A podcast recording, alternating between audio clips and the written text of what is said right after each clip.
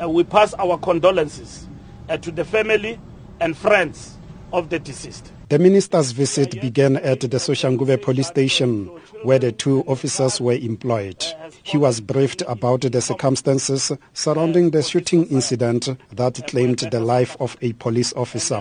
He also paid a brief visit to a local hospital where one of the injured officers is being treated. Sergeant Philemon Sibiam, father of five children, was shot in the chest. The bullet went on the side of the bulletproof. Station Commissioner Colonel Krista Petersen says he was shocked when he arrived at the scene where the shootout occurred. My members called me. I was at home at that time. They called me and said, you know, there's an incident with members shot, so I left immediately to the scene. The one member was still at that time treated, but the other one, the doctor called and said, you know, they can do nothing for him. He passed on, and uh, the injury on the one, the deceased one, the, the shot went through the chest, but not directly. It went from a side, but near the shoulder area.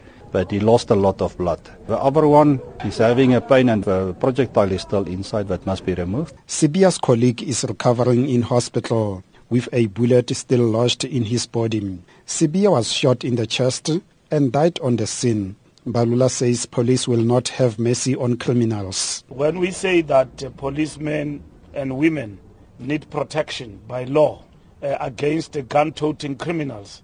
This is one practical example when police were patrolling criminals and guns are all over the place. So criminals at all time, they are well armed to the teeth and they must understand that uh, what they've started, they will reap. Because uh, we will not allow any member of SAPS to die in vain.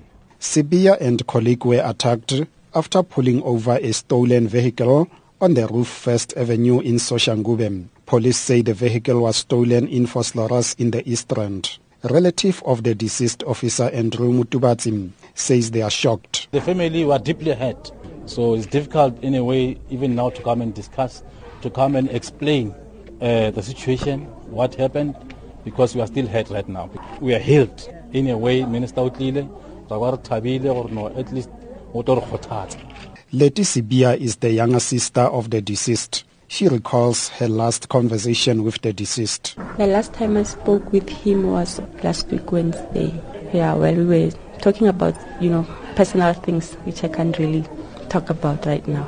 Then the next thing, I got a call Saturday morning where he's normal. Ish, express eh, Gauteng MEC for Community Safety Sizakele Nkosi Malobane says two suspects have been arrested in connection with the incident. She says more arrests are expected. The police have just informed us that the two suspects responsible for the murder and as well GBH of the two policemen have been arrested and we're happy to hear those good news that just after a few hours or some hours our team has been injured and killed there are some good some progress in terms of the arrest. Funeral arrangements for Sergeant Sibia are yet to be finalized. The suspects were found in possession of unlicensed firearms. They will appear in court soon. Phanuel Shuma, SABC News in Soshanguve outside Pretoria.